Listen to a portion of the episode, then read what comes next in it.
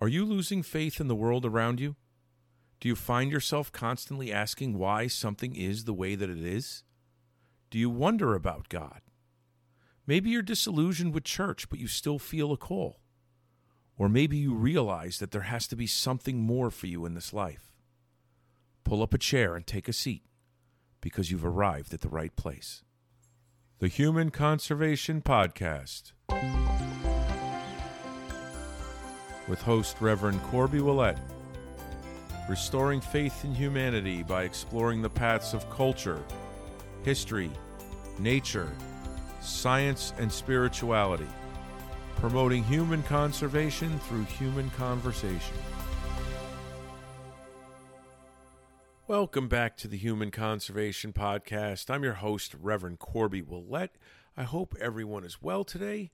Fall's just around the corner, and normally we associate this with the harvest and things drying up and dying off, getting ready for winter. Halloween's coming, and then Thanksgiving behind that. Uh, but this week, this season, we're going to start anew.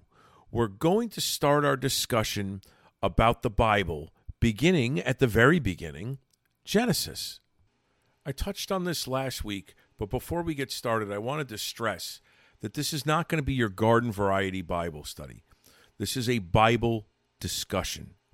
God speaks to each of us through the Bible, which is why it's commonly referred to as the living Word of God, because we all can theoretically get something different out of what we read. And I, I believe that that's how God designed it. Now, this Bible discussion is going to be where we exchange our ideas. So, again, if you have any ideas, questions, comments, I'll, I'll repeat this at the end. They can be sent to Corbiey, spelled C O R B I E Y, at Corbiey.com. Um, and this is very rarely pointed out in the church, but we're all just as qualified to interpret what we read. So I don't want this to be viewed as me dictating to you a doctrine. This is merely me bringing my ideas forward uh, as far as what I read in the Word of God, and hopefully that that will encourage you to use your own independent thinking uh, to decipher what God may be saying to you. So, in a way, we're kind of helping each other. God speaks to us all, holding no one person in higher esteem than another. Whether I'm the guy with the reverend title or not, we're all equals when it comes to reading the Word of God. I always say that if you feel at any time over the course of this podcast or this study, if you ever feel that something that I say is in direct conflict with your interpretation of the Word, then always side with the Word. Don't side with me, I'm just a human being. We should sort of think of ourselves as spiritual archaeologists, if you will, and we're digging through the Bible. You're going to be fascinated by some of the things that we are going to discover and uncover that you may not have ever realized came from the Bible. Now, if you're already zoning out, all I'm asking for is, is just give it a chance. This is not going to be the this means this or this means that. We're going to be as objective as possible and as open minded as possible as we plow through the Word. So, why don't we get started? And as we're heading into the Word, we should always get started with a prayer. So, if you can kind of bow your heads with me, if you will, we'll get started. Lord Jesus, I thank you for this time. I thank you for the means to bring this message out across the internet. And I thank you for every person that hears these words today. I ask that they be your words and not my own words. I ask that all the glory go to you, Father, and not to me. I am just one of many as we move through your word and open ourselves up to what you may be saying to us. I ask that the word bless our souls and bless our hearts, and that you be with us throughout this entire journey. Thank you, Jesus. In the name of God, amen. All right, Genesis 1. Uh, again, right before we get started, we are reading from the NIV edition. Uh, if you want to follow along or you want to read on your own, we're starting at verse 1. Genesis 1, verse 1. You could also go to BibleGateway.com and just select Genesis, and you can select whatever version you want and follow along if you would like. Genesis 1, verse 1. In the beginning, God created the heavens and the earth. Now the earth was formless and empty. Darkness was over the surface of the deep, and the Spirit of God was hovering over the waters. And God said, Let there be light. And there was light. God saw that the light was good, and he separated the light from the darkness. God called the light day, and the darkness he called night. And there was evening, and there was morning, the first day. And God said, Let there be a vault between the waters, to separate water from water. So God made the vault, and separated the water under the vault from the water above it. And it was so. And God called the vault sky. And there was evening, and there was morning on the second day. And God said, Let the water under the sky be gathered to one place, and let dry ground appear.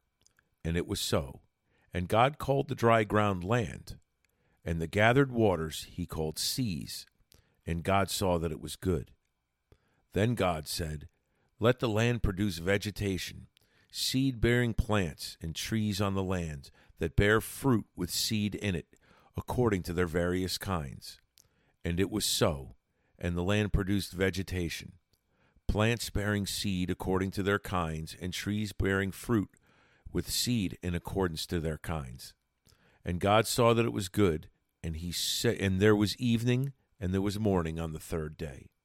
And God said, Let there be lights in the vault of the sky to separate the day from the night, and let them serve as signs to mark sacred times and days and years, and let them be lights in the vault in the sky to give light on the earth. And it was so. God made two great lights, the greater light to govern the day, and the lesser light to govern the night. He also made the stars, and God set them in the vault of the sky to give light on the earth, to govern the day and the night, and to separate light from darkness. And God saw that it was good. And there was evening, and there was morning on the fourth day. And God said, Let the water teem with living creatures, and let birds fly above the earth, across the vault of the sky. So God created great creatures of the sea, and every living thing in which the water teems, and that moves about in it, according to their kinds, and every winged bird according to its kind. And God saw that it was good. And God blessed them and said, Be fruitful and increase in number, and fill the water in the seas, and let the birds increase on the earth. And there was evening, and there was morning on the fifth day.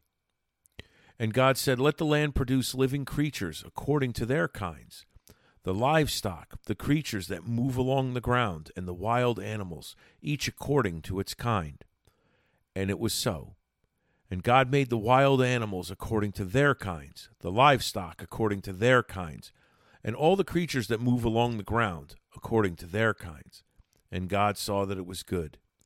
And then God said, Let us make mankind in our image, in our likeness, so that they may rule over the fish in the sea and the birds in the sky, over the livestock and over the wild animals, and over all the creatures that move along the ground.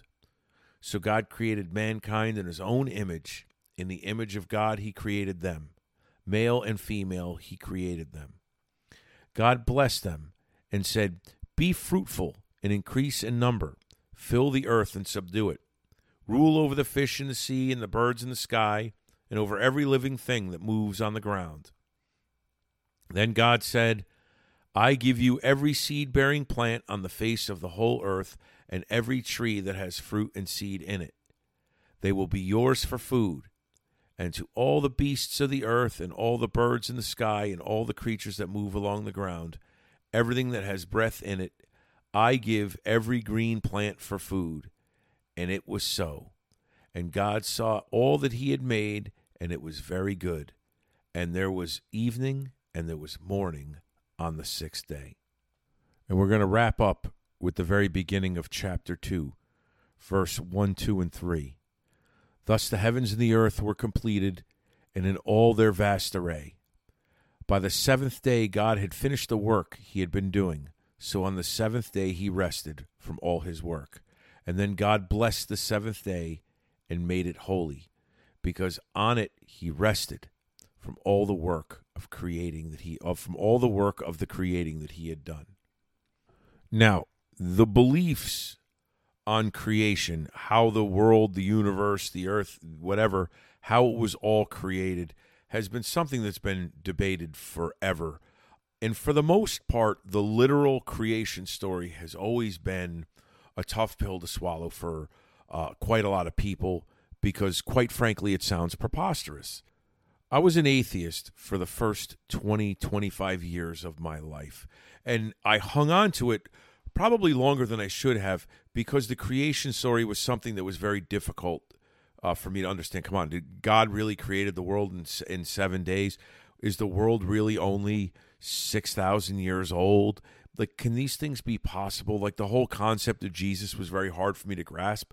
But creation was really the first sticking point because let's be honest, it's the first thing you get to in the Bible. A lot of people that are on the fence or non believers open up the Bible and they start with Genesis, which actually isn't where I would recommend you start, but they would start in Genesis. They open it up, and what's the first thing they read? The creation story. And it sounds like this far fetched, way out there um, story, and most people just close it back up and put the book back away on their shelf not realizing that you need to examine these types of things more carefully. So, we're going to get out our little spiritual archaeology equipment, and I'm going to run a couple of things by you uh, that hopefully make you think. Now, I said before that I was an atheist for the first 25 years or so of my life because I was holding on to this this belief that I believed in the theory of evolution. It made a lot more sense than the traditional creation story. Um, and I, I started walking around almost with a chip on my shoulder, like you know I'll believe in God when when you when He proves Himself to me. Like, come on now, like uh, if there's a God, why wouldn't He just show Himself to everybody? It made no sense, and I had a more scientific mind back then, so I was trying to analyze it. I was trying to look for evidence, and I was trying to uh, piece together how this could possibly work, uh, and I and I couldn't. I don't know if anybody out there uh, has children, but have you ever sat with your child while he was doing homework or trying to do something that was incredibly frustrating and they weren't grasping the concept of the task at hand? And, and as a parent, it's heartbreaking watching your child, but usually the result is that the child shuts down, gives up, gets frustrated, starts playing with their pencil. Well, that's how the creation story was with me is, is I would get to a point where the story would just you know, it would boggle my mind to a point where I just cast it aside without looking any further. But then a friend uh, approached me uh, in such a way that that I had no choice but to listen. It was the first time I, I heard a call. It was my birthday. I was 25 years old, and he took a Bible and he pushed it into my chest. And before I could even say anything, he said to me, Before you say anything, I want you to take this and read it for yourself. Don't take my word for anything, because I'm a man, I'll let you down. You read it and you decide what it means to you. I had never been approached like that before. So I, I felt that I owed it to him to at least try again. And I opened it up this time um, to the creation story and I was a bit more open minded because I, I, for this guy I, I wanted to do better. I wanted to at least be able to come in and have some sort of a uh, an educational dialogue of why I don't believe. But as I read this time the creation story, a little light bulb went off as I read, and I, I can only describe it as the still small voice uh, of God. But I started thinking about evolution and how the order in the the order in which the events come out. And I'm not going to go into a whole science lesson. Um, you guys can certainly Google this. Uh, there's plenty of stuff. But basically, what I started to discover was that when you dispense with the days, and on the seventh day God rested, and this and that, and you just simply take the events themselves the the formation of water the animals being in the sea the animals coming on land vegetation all that stuff the order in which these events unfold is virtually identical You might find some people that are going to nitpick and try and shoot holes in it and go, well, no, not technically. It doesn't, you know. But the events are so strikingly similar. And we know that Genesis was written at minimum 1500 BC. So that still predates evolution by 2,000 years. And the events line up almost perfectly. So that was the first thing that really kind of made the, the skin uh, on the back or the hair on the back of my neck stand up. But also the realization came to me like, wait a second, I'm not looking at it from the right angle. Instead of saying, God, prove yourself to me, what evidence can I come up with? All of these fancy scientific theories, the Big Bang Theory, all this type of stuff, probiotic soup, you can go back only so far in theory, but in order for you to disprove God, someone will have to tell me at some point how something came from nothing. That's what you need to do in order to disprove a divine creator is tell me how something came from nothing. You want to trace it all the way back to the Big Bang Theory? That's fine. What created the mass that exploded? The probiotic soup, what created the spark of life? At some point, you have to come up with the fact that something would have to come from nothing in order to say that there was no God. It really is that simple. God is actually, when you look at it from that perspective, the more logical answer because something has to come from nothing, and science is never going to be able to prove that. But it doesn't mean that religion and science are necessarily at odds. We just kind of looked at it from a very um, scientific, like analytical approach to come up with the conclusion that wait a second, if something can come from nothing, God must exist. They don't have to contradict one another. Now, before we move on to Adam and Eve, though, there is a couple of things in the first chapter that's worth noting. Uh, and I'm not going to uh, profess that I know exactly uh, what this means, but I always found this fascinating. Verse 26 says, Genesis 1, we are, verse 26, then God said, Let us make mankind in our image in our likeness, so that they may rule over the fish in the sea and the birds in the sky, over the livestock and all of the wild animals, and over all creatures that move along the ground. Now, I want to reread the very first line. Then God said, Let us make mankind in our image and in our likeness, so that they may rule over the fish, yada, yada, yada. Why is the word us there? Right? Is us that that signifies to me that there's more than one person there present at creation. Now, we're going to as, as we go farther in and we head towards the New Testament, we'll get into this more, but there is only one person in the Bible that ever claimed to be present with God at the beginning, and that is Jesus. Um, nobody else has ever tried. There's no other competing uh, competing theories. Um, as far as the Trinity goes, though, it does say, let us make mankind in our image and in our likeness so that they may rule over the fish. Now, the other interesting thing about this scripture, too, is, is this was the argument that I had always made um, to the animal rights activists because I believe, and this sounds harsh to a lot of people, that I believe what sets man apart from beast – is the soul. Okay, eh, you know I'm going to use bad language, but there's there's no better way for me to um, illustrate my point.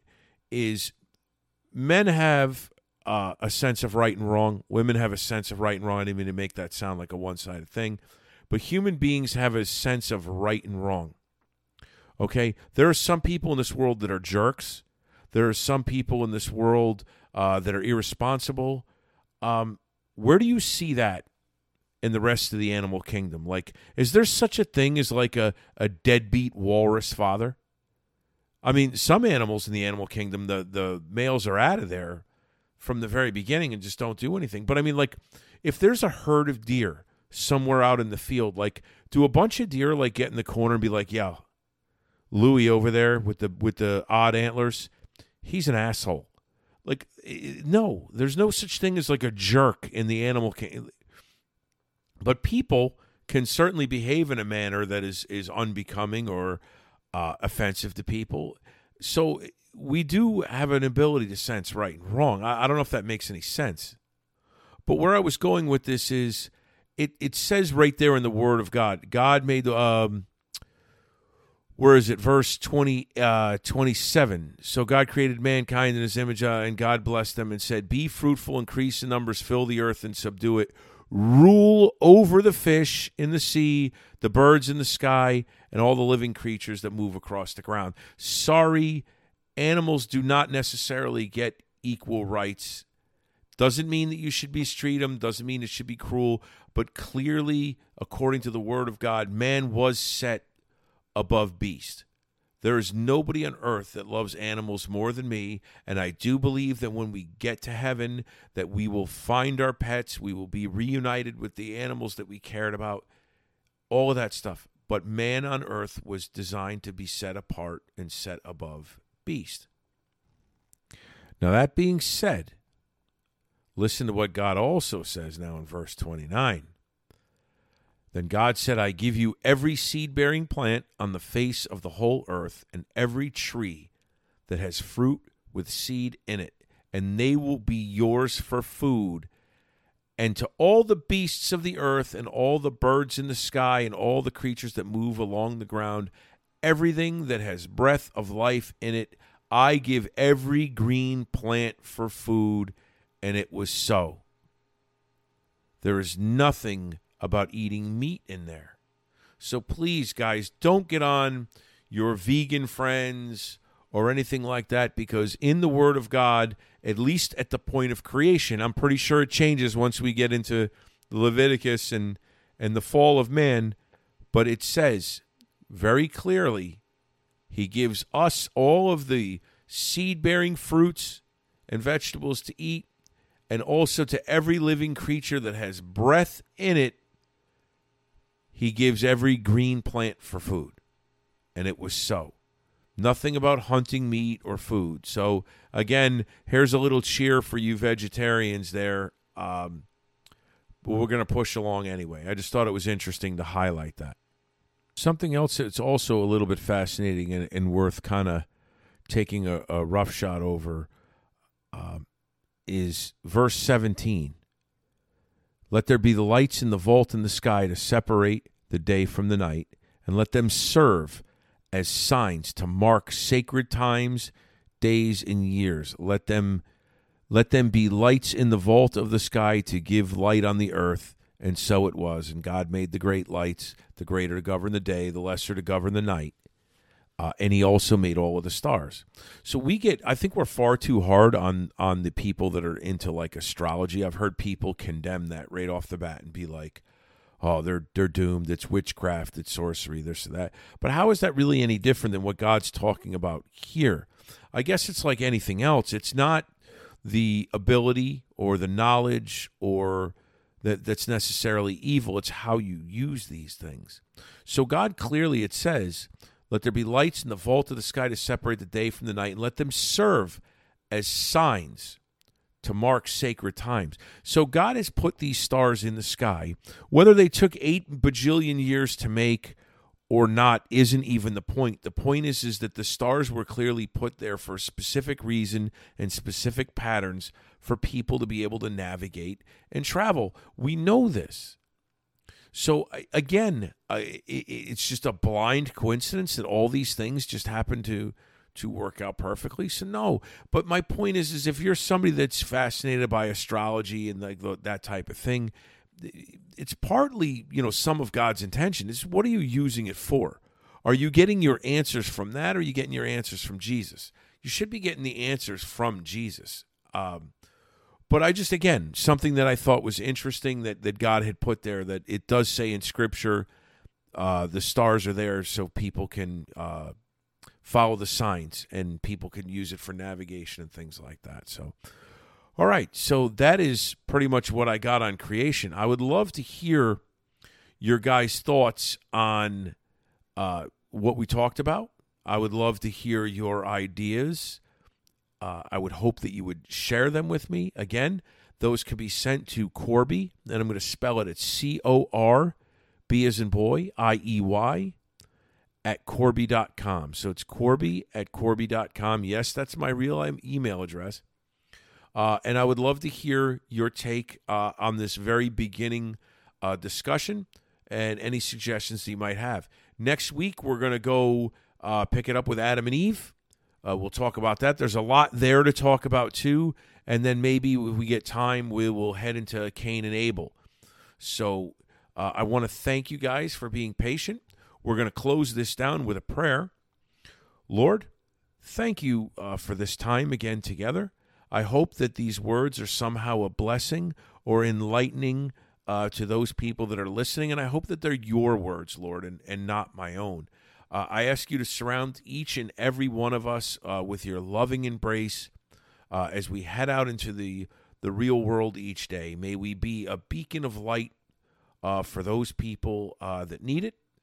Uh, and we will come back again uh, in a week's time to read your word. And again, we're just thankful, Lord. So in Jesus' name, amen. All right, everyone, that's all I got for this week. Next week again, Adam and Eve, possibly Cain and Abel. We'll see you then. As always, I thank you for stopping by to give me a listen. If you like what you heard and you want to help out, give the podcast a review and click as many stars as you feel appropriate. This helps get the word out and helps other people find the podcast. If you'd like more information about me, you can find that at corbiey.com, spelled C O R B-I-E-Y dot com. And if you have questions or comments about the podcast, you could send those to hcpodcast at corbiey.com. And that's the episode for this week. Remember to be kind to one another, help one another, and check in with friends and family often and let them know their worth. It can make a difference. If you're the one hurting, do not hesitate to dial 988. I hope everyone has a blessed week and remember, human conservation can only come about through human conversation.